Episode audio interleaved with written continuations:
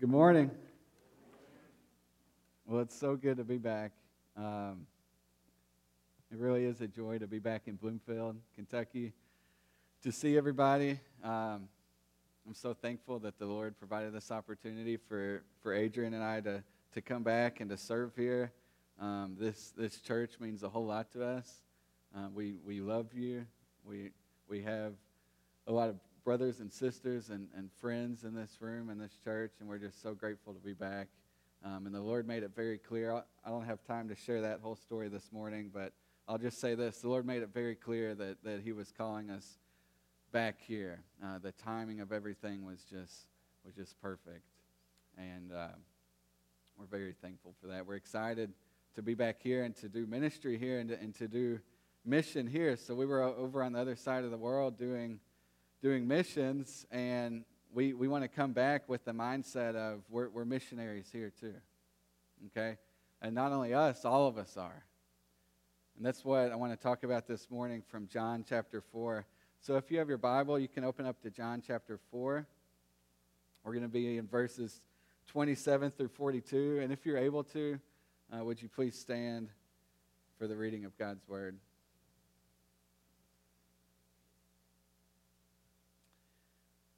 Just then, his disciples came back, and they marveled that he was talking with a woman. But no one said, What do you seek? or Why are you talking with her? So the woman left her water jar and went away into town and said to the people, Come, see a man who told me all that I ever did. Can this be the Christ? They went out of the town and were, to coming, to, and were, and were coming to him. Meanwhile, the disciples were urging him, saying, Rabbi, eat. But he said to them, I have food to eat that you do not know about. So the, the, disciples said to one another, Has anyone brought him something to eat? Jesus said to them, My food is to do the will of him who sent me and to accomplish his work. Do you not say there are yet four months, then comes the harvest? Look, I tell you, lift up your eyes and see that the fields are white for harvest. Already the one who reaps is receiving wages and gathering fruit for eternal life, so that sower and reaper may rejoice together. For here the saying holds true one sows and another reaps. I sent you to reap that for which you did not labor. Others have labored, and you have entered into their labor. Many Samaritans from that town believed in him because of the woman's testimony. He told me all that I ever did. So when the Samaritans came to him, they asked him to stay with them, and he stayed there two days. And many more believed because of his word. They said to the woman, It is no longer because of what you said that we believe, for we have heard for ourselves, and we know that this is indeed the Savior of the world. Let's pray. Lord, I just pray, um, I ask in the name of Jesus, Lord, that you would, um, just as we sang, that you would speak to us this morning. Lord, please, please speak through me. Be gracious to me now and speak, speak to us through your word. And it's in Jesus' name we pray. Amen. Y'all can be seated. So, has, has anyone ever been in a Bloomfield traffic jam before? But by the way, I'm not talking about this stoplight situation that's going on down here. I'm talking about a typical Bloomfield traffic jam that happens this time of year. Anybody know what that is? That's all right, getting stuck behind a combine. So this year we're dealing with a different kind of situation, but in a typical year, around this time of year, a Bloomfield traffic jam, the only time you experience that is typically when you're when you're stuck behind some some sort of big farming farming implement. Oftentimes it's a combine. But what's that mean? It means it's a good thing. It means it's harvest time. It means all the all the year's work is, is being accomplished, being put up in the grain bins. The, the fruit of the year's labor is coming to fruition. So I love it when that happens. I love it when I see that. I love fall. It's my favorite time of year. But let me ask you another question. In order for in order for farmers to harvest grain in October or November, what had to happen six months ago? A simple question. Yeah, that's right. They had they had to plant the seeds. It doesn't just happen. You can't you don't just go out to a an empty field that no one's labored in, and no one's worked the ground, no one's planted seeds, no one's spread fertilizer, and harvest anything. It's not gonna it's not gonna happen. It's not gonna bear any fruit, right? So in the same way, the, the only reason that, that right now is harvest time is because around six months ago, well, they, they were out planting seeds. People like Clayton Rogers was out having late nights uh, in between rain, planting seeds in the ground for hours. And so because of that labor, there's a harvest. Okay, so that's that's what we're going to see from the text this morning is the importance of both planting and harvesting in the work of sharing the gospel with others. And we tend to glorify the harvesting in evangelism. We tend to uphold that as, well, that's what evangelism really is, is harvesting, leading people to faith, leading people to Christ in that moment. And that's what we think of evangelism. But that only happens because oftentimes, and this is what we learned from our experience in Israel, is oftentimes people have gone before you and planted seeds of the gospel many times in that person's life. And the Lord's been working on that person's heart through, through other people. And then you get to come in and share in that harvest of what you get to join into the labor of other faithful men and women before you. Okay, so planting and harvesting. But first, let's look at verse 27 uh, where, the, where the story begins. So, this, this John chapter 4 is preached a lot, uh, but most of the time it's the first half of John chapter 4 that gets preached. So, a lot of us in here are familiar with the first half of the story, uh, but I'll sum it up very briefly just in case you're not aware of it. So, the first half of the story, Jesus is traveling from the Galilee region to Jerusalem. It's, it's hot, it's the middle of, the middle of the day. They stop at a well, Jacob's well um, in Samaria to get some water. And he, he meets a Samaritan woman there. The disciples go into town to buy some food for their journey. And Jesus gets in a gospel conversation with her as he, as he does. That's what's on Jesus' mind. That's what he lives for. That's what he said his food is to do the will of God. That's what he does is he, he's constantly sharing the gospel with others and healing others. And he reveals to her that he's the Messiah. She's there to receive, to get water, and he says, I have water for you that, that will make you never thirst again. He's speaking about the living water that leads to eternal life, which is ultimately himself. And she believes in that moment and understands that he is the Messiah.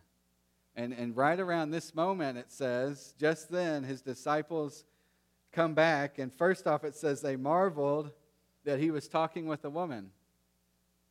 And then if you look down earlier in the chapter, we didn't read this verse, but in verse 9, it says the Samaritan woman said to him when they first began their conversation, How is it that you, a Jew, ask for a drink from me, a woman of Samaria? For Jews have no dealings with Samaritans. Okay, so that leads me to point one. Point one in your outline is that sharing the gospel will often cause us to be around people or places that make you and them uncomfortable. Okay, obviously, this was an awkward situation. Some, some people were uncomfortable. The woman was, was clearly a little bit uncomfortable. This isn't a normal thing that happens. Um, this, this Jewish man is, is talking with me. Well, in that culture, in that time, and really still today. And you can go to Israel today, you can go to Samaria today. Adrian and I went to Mount Gerizim, right above where Jacob's well is, and there's still a Samaritan village there to this day that's isolated, and that's where Samaritans live, and they have sacrifice um, in, in the spring on Passover, and they don't they don't interact with either the Arabs or the, the Muslims or the Jews around them. They're their own distinct people. Still to this day. So so 2,000 years ago, this was the situation. But Jesus know, knows that, that, that he's the Savior of the world, of, of all people. And so he shares the gospel with her. And, and then even the disciples recognize this is a this is a awkward or uncomfortable situation. So they says they were they marveled or they were amazed that he was talking with a woman. So not only was it uncommon for, for Jews and Samaritans to interact, but it was it was uncommon in that culture for for men and women to have conversations with one another. Um, so sharing the gospel, it's, it's often going to put you around people or places that make you and them un- uncomfortable. Sharing the gospel, it, it's difficult and uncomfortable enough already. Um, you, you're having to you're having to talk to people, and and most people in our culture today are just not used to talking to to strangers or, or other people outside of their close family and friends, and having a, a real life conversation about something me- meaningful, more meaningful than the weather or college football. So as soon, as soon as you start talking to really anyone about something serious, about, about life, the, the things that matter in life, or about death, or about God and sin and judgment, it's just it's an, it's an uncomfortable uh, conversation for a lot of people to have. Uh, people have to face the reality of their sin and of God's judgment on their life, of the consequences of their sin, of, of, of God's eternal judgment on sinners who've broken God's law. Okay, that's uncomfortable to talk about. People, that's bad news. People don't like to talk about those things. And that's part of sharing the gospel. Of course, we share people, we share with people the good news of salvation, of grace, of forgiveness that's offered through the cross of Jesus Christ. But in order to share the good news with people, they first have to understand the bad news of their sin. And, and not only is sharing the gospel a, a, an awkward conversation in, in and of itself, but oftentimes um, as believers, we tend to surround ourselves, and this isn't just believers, this is anybody.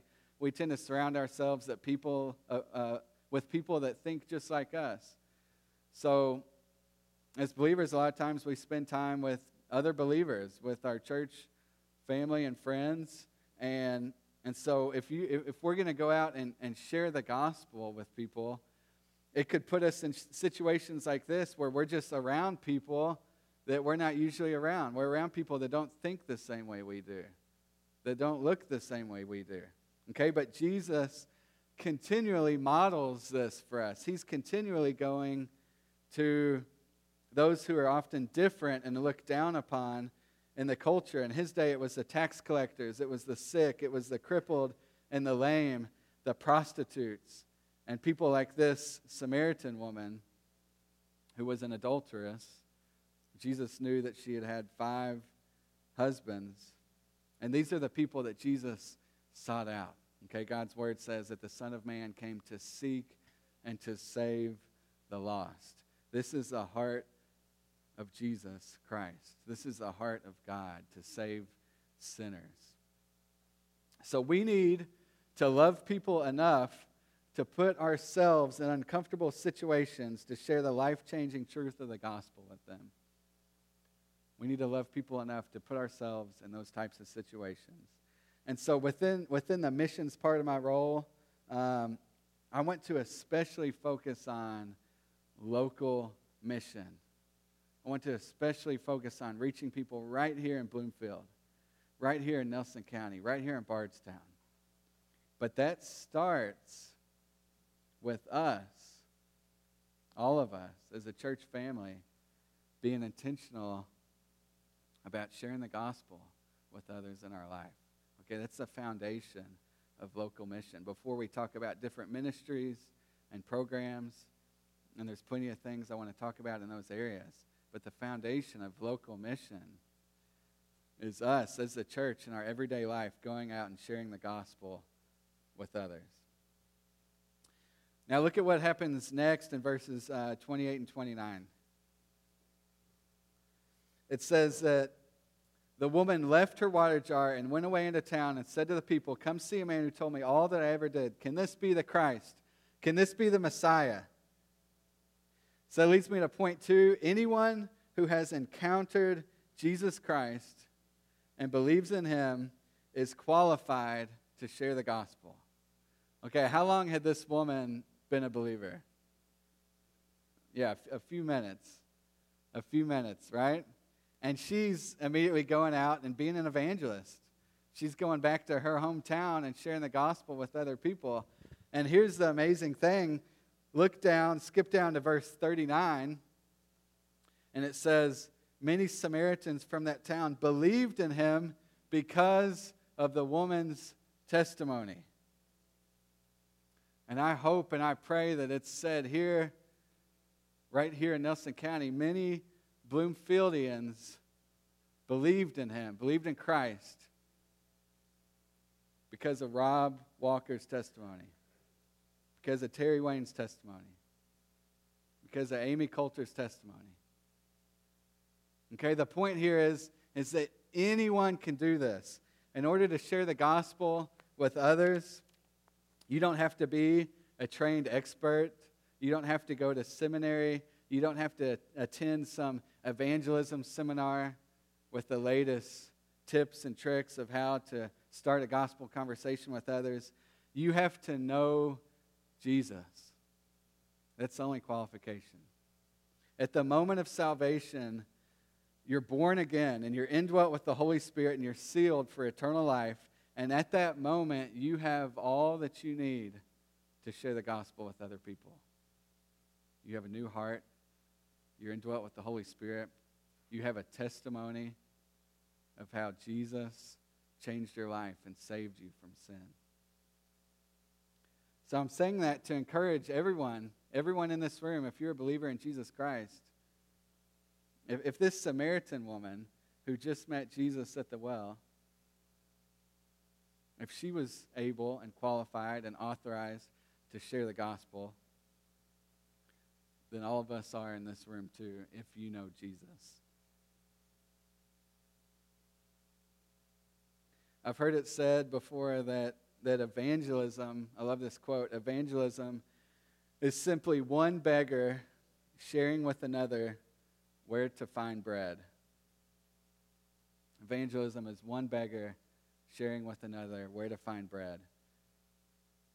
So we are simply pointing people toward Jesus and, and, and, sharing with people how to receive the source of life. Again, you don't have to be an expert, you have to know the expert. You have to know Jesus, okay?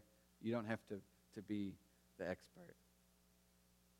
And, and sharing your testimony, just as this woman did, sharing your testimony is a, it's a very simple and powerful thing. And it's something that anyone can do if you're a believer. Just, just you just need to answer a few questions. How did you become a believer? Do you remember when you became a believer? Um, what was your life like before you became a believer in Christ? How, is, how has Jesus changed you? And not only that, a lot of us think about, a lot of us think, well, our testimony is only talking about that moment, that very moment when I received Christ as a Savior of, of as my personal Lord and Savior. But I think part of our testimony also is sharing with people how He is working in your life and how He was changing you right now. So, sharing with people not only how you became a believer, but how He affects your everyday life, how He affects your marriage, how He affects how you raise your children, sharing with people all the, the answered prayers you've seen in your life so that people can see that it's not just a one time decision, but, it, that, but that you have a relationship with Christ and you're walking with Him. So anyone can do this. Anyone can share their testimony who, who's a believer in Jesus Christ. So let's see what happens next in the story. Look at verse 31. Okay, so the, I love this part of the story because this amazing thing is happening, right? Um, this woman has just come to faith. She believes Jesus is the Messiah. She's running into town. She's telling everyone she knows about this. People are coming to faith. And, and what do the disciples? The disciples have something very important to say in this moment, okay? What do they say? They say, Rabbi, eat. Okay? They're thinking about lunch right now. Um, I'm convinced that this dialogue here between Jesus and the disciples in these verses is the most important part of this chapter because it the whole chapter up to this point has been about the story of this woman, how she came to faith, how she shared her testimony with others, and then the, the disciples come in and just interrupt the story And it causes the reader's attention to, to look at this dialogue between Jesus and the disciples. It grabs our attention, and Jesus is going to make some strong points here. But again, the, the, something amazing is happening, and the disciples' minds is on food. And so they're not too different from us, right? There may be some of you right now who you're thinking about what you're going to have for lunch today. You're thinking, you know, do I want to don't want to go to hometown pizza today, but then I'd have to go through the light and sit there. It might be, as, as long as that would take, it might be worth just going into Bardstown today and getting something a little bit better. Okay, you might be thinking, well, how long is David going to keep preaching this morning? I'm, my stomach's starting to growl. I might go to Bart Smart after the early service and get a biscuit. Okay, so so we're just like the disciples, right? And that's what that's what's amazing about the disciples is that Jesus called ordinary men, ordinary fishermen, tradesmen, and, and changed their life and used them to change the whole world. But you, you can't blame the disciples because this was, this was part of their job, actually. As students, he was their teacher, their rabbi, and they were his students, and that was part of the role of the disciples. They would, they would prepare the food and so we, we see an example of this when Jesus feeds the 5,000. It was the disciples' responsibility to distribute and gather the bread and the fish.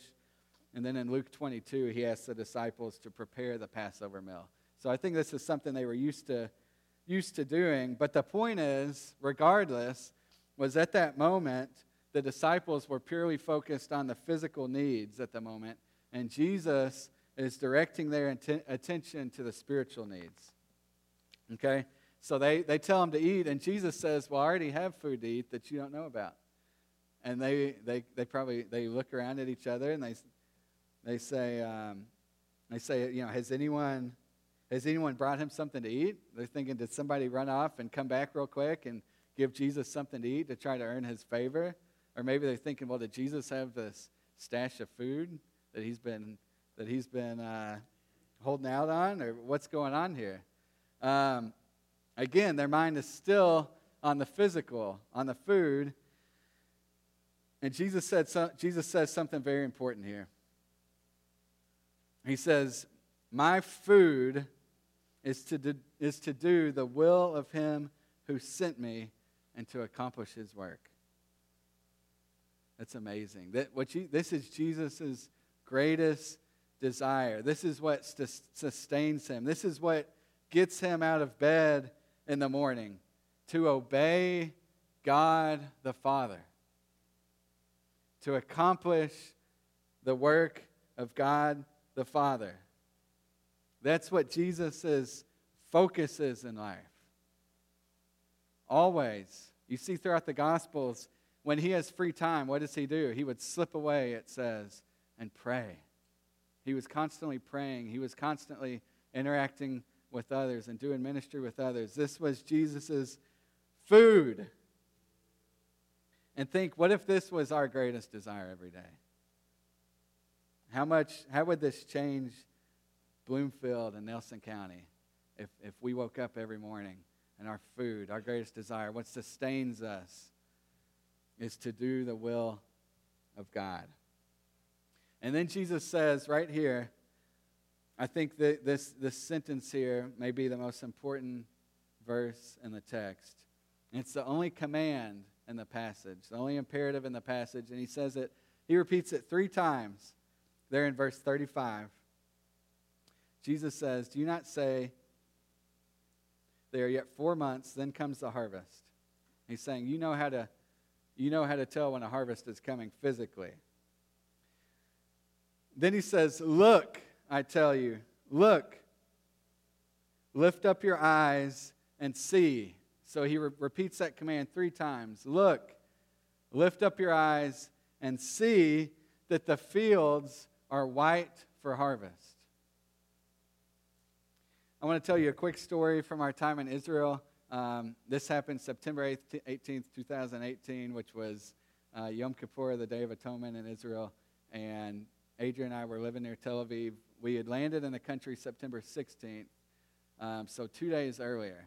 Okay, first time to the country, didn't know anybody, didn't know anything about the place. Uh, we were just showed up, got off the airplane, we were there. And we were praying for opportunities to meet people, to, to, to share the gospel with people. And so it was the Day of Atonement, so we, we heard that there was some big events happening at the synagogue that night. And so me and Adrian, we went. And I was sitting there on a bench, and the sun was going down. And on that evening, the rabbi comes out and he blows a ram's horn um, to say, The Day of Atonement's over. You can stop fasting. Your sins are forgiven for another year. Okay? And so people all gather around and they wear white and they're waiting for this moment. And so me and Adrian were sitting there waiting, and I was, I was praying and asking the Lord um, to, to give me a, an opportunity to share the gospel with someone. And right about that moment, I looked up and I see a guy. Uh, I don't even see the guy, I just see the words on his shirt. So everyone's wearing plain white, but, but there's this t shirt, a, a plain white t shirt, but in bold black letters across his chest, it says, Follow me. Okay? so I've, I've been in Israel two days, and I look up and I see this, and obviously it caught my attention. And I looked a little closer, and it had a, a little fishing boat under the words "Follow me," like a, an old-fashioned fishing boat you might see on the Sea of Galilee. So obviously, this brings my mind to to um, when Jesus called the first disciples, said, "Drop your nets and follow me." And I'm thinking, well, who, well, who's this guy? Why is he wearing this shirt? So I go up to him ask him about the shirt. I said, Does this shirt mean anything to you? Is it mean is it special to you? And he just looked at his wife and he said, I don't know, what's it say? She bought it for me. and so he, he she probably picked it up, didn't even know what it was.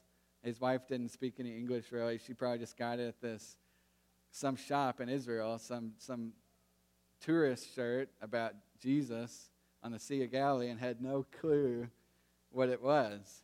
And here he is wearing it to a synagogue on the holiest day of the year in Israel.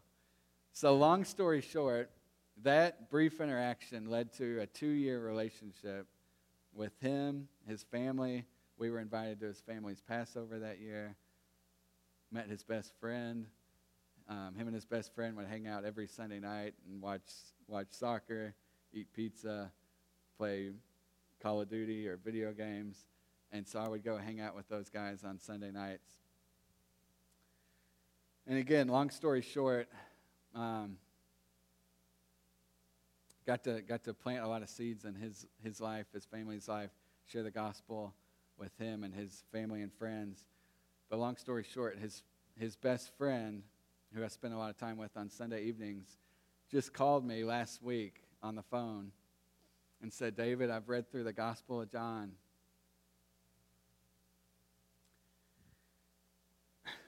For the third time in a row now. And he said, Man, there's something about this book that's different.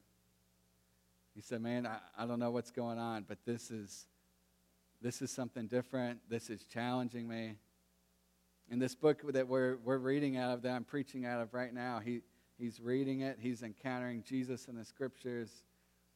He now, he now believes and, and admits that Jesus is the Messiah, that he died on the cross to, as a sacrifice for sins, that he's the fulfillment of the prophecies, and he's wrestling with the decision to personally bow the knee to Jesus Christ to make him the Lord and Savior of his life. So you could be praying for him right now. Um, so the point is, is in that moment when I just literally looked up to, to see other people around me, the Lord brought a person. It was, it was God's work. He brought this person right into my life that would lead to the opportunity to share the gospel with many different people through that one interaction. Okay, so again, the point here is to look, to lift up your eyes and see. And if only, if only we had eyes to see people the way that God sees people.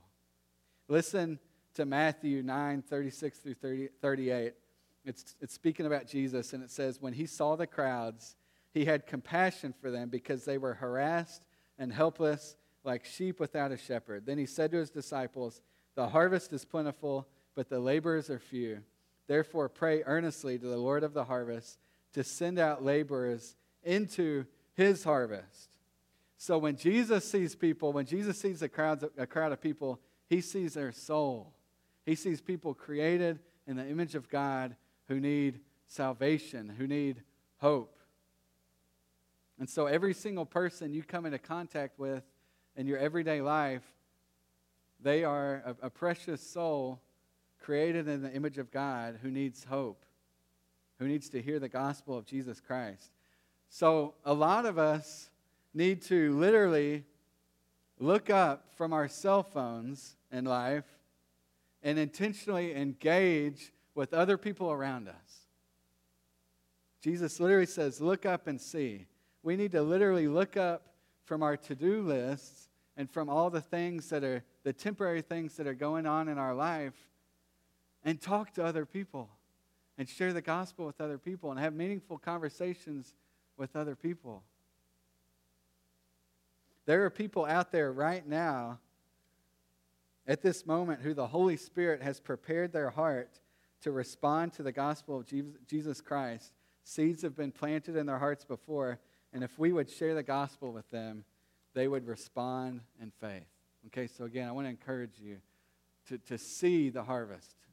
Okay, see people out there who need to hear the gospel of Jesus Christ and, and pray for boldness to go and do that. Okay, so finally, lastly, I want to look at what Jesus emphasizes in verse 36 through 38. So Jesus says, Already the one who reaps is receiving wages and gathering fruit for eternal life, so that sower and reaper, or planter and harvester, may rejoice together. For here the saying holds true one sows and another reaps. I sent you to reap for that which you did not labor. Others have labored, and you have entered into their labor. Okay, I, I want to ask a question. Um, have you ever had, anyone in here ever had a rock in your shoe before? You know what that's like? Um, what, what do you do at first? You know, you realize it's in there, and at first you just kind of shake your foot and you try to shuffle it around to maybe get somewhere where you don't feel it as much, and then you keep walking. And maybe for a few steps, you know, it's you don't feel it, and then it, it shuffles around again, and all of a sudden it's uncomfortable. And every step you take, all you can think about is that rock in your shoe, right?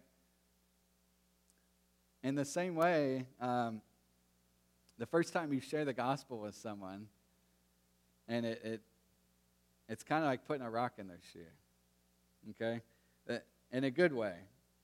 Now, now I do want to say the word of the gospel is not a rock. It's not this lifeless rock. It's a life giving seed that produces spiritual fruit when it takes root in a person's heart.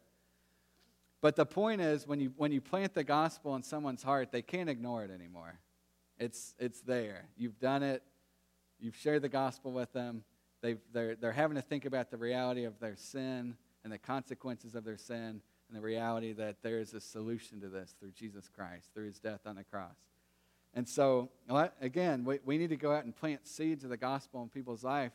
And in this story here, there was, there was an immediate response to the gospel. When the, when the woman shared her testimony, people believed. But that's not always the case. And Jesus was, I think, pointing that out and saying, You're, you're reaping, you're harvesting what others had planted. And it, it's probable that he was referring to the, the ministry of John the Baptist who'd gone before him that we, we, re, we read about a few chapters earlier, where John the Baptist is going out and preaching the gospel of repentance. And he's proclaiming, you know, Behold the Lamb of God who takes away the sins of the world. So the ministry of John the Baptist had prepared the way for the Messiah. And now the disciples and people like this woman were going out and harvesting those seeds that have been planted. So, in the same way, in evangelism, we need to go out and not only plant seeds, but also harvest. And you don't know which one it is when you go share the gospel with someone. Only God knows their heart. Okay, but regardless, and what I want to stress here is that regardless of the result, regardless of how they respond in that moment, success is faithfulness.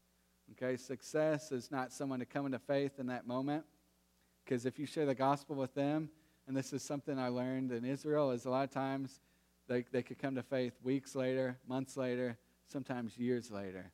But that, that seed of the gospel that was put in their heart will, will be there. And um, if it's continued to be watered and, and the work of the Holy Spirit can, can bear fruit for eternal life.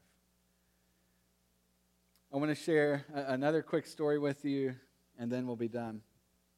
Um, and this is just to illustrate a time that there was one time I went out and shared the gospel um, on the streets in Tel Aviv, and I was with another um, Israeli believer, and we had a bunch of uh, Hebrew New Testaments, and we just wanted to go and plant seeds, as many as we could. We just wanted to, to, to broadcast. It's like when you're broadcasting seeds, that was, that's what we were aiming to do. Just share the gospel with people, give them New Testaments. And we, we stopped at this little uh, street food restaurant, guy making falafel and kebab and pita bread, and it's delicious. And um, stopped and shared the gospel with him, and then offered him a New Testament. And he put his hands up. He said, "No, no, no, no, can't can't touch that. Can't can't be near that." Okay, and, and unfortunately, in that culture, it's like a curse. It's like a bad omen. It's like a bad luck to even touch it or have it in your home or anything like that. And so I just opened. I said, "Would you just read the first, the first sentence of the book? That's all." Okay, because they've been told that it's a, a pagan book, uh, a pagan book about false gods and different things, and it's not Jewish at all, even though the whole New Testament was written by Jewish people, and Jesus is Jewish, right? Um, he's a ra- he was a rabbi, the Jewish Messiah. So I just said, Would you just read the first sentence? And I said, You don't have to touch it, I'll hold it for you. And um, he, he read the first sentence, and it starts out the gospel of Yeshua, the Messiah, the son of David, the son of Abraham. Okay, now this is speaking his language the son of David, the son of Abraham, the seed, the offspring, the Messiah. Who is this guy? So I see his eyes. He keeps reading a little bit further through the genealogy. Then it gets into the narrative and he grabs it from me and starts reading and turning pages. And then his friend walks up. He's like, Hey, man, what are you doing right now? Why, what is that? That's the New Testament. Why are you reading that right now? And he says, Look. And he shows his friend. And then his friend looks at me and says, Do you have another one? And I said, Sure. I pulled one out and gave him one. Okay, this is to show just the power of God's word. Sometimes just sharing, just, just sharing a verse with someone, giving someone a Bible. Okay, and they didn't come to faith that night. I don't know where they are right now. Okay, but but that was a seed planted of the gospel, and they, they took the word of God, and they, they could be believers now. They could come to faith at some point later. Okay, but the point is, is that um, if we're faithful to, to plant seeds, that then then there will be a harvest one day. So I just want to challenge you uh, who is one person that you could share the gospel with this week? Right now, where you are, if you have a pen, write, write, write down a name. If you don't have a pen, who, who's the first person who comes to your mind? Maybe the Lord's putting a name on your heart right now. Maybe it's someone in your family. Maybe it's a friend. Maybe it's a coworker. Maybe it's a neighbor. Okay, but who's one person you should you could share the gospel with this week? And and if you have a name, come share it with me after the service. I I, I want to pray for them by name.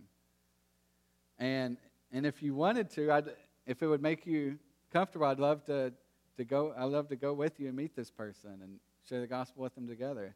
In fact, just last week, Terry Wayne came up to me and said, Hey, David, there, there's a man that um, needs to hear the gospel that's been on my heart. Would you go with me sometime soon and talk with them with me? I said, Terry Wayne, there's, there's nothing that makes me happier than hearing somebody ask me that question. So we're planning on doing that this week, Lord willing. Okay? So, and some of you thinking, well, it's coronavirus going on right now. This isn't the time to be going out and doing evangelism.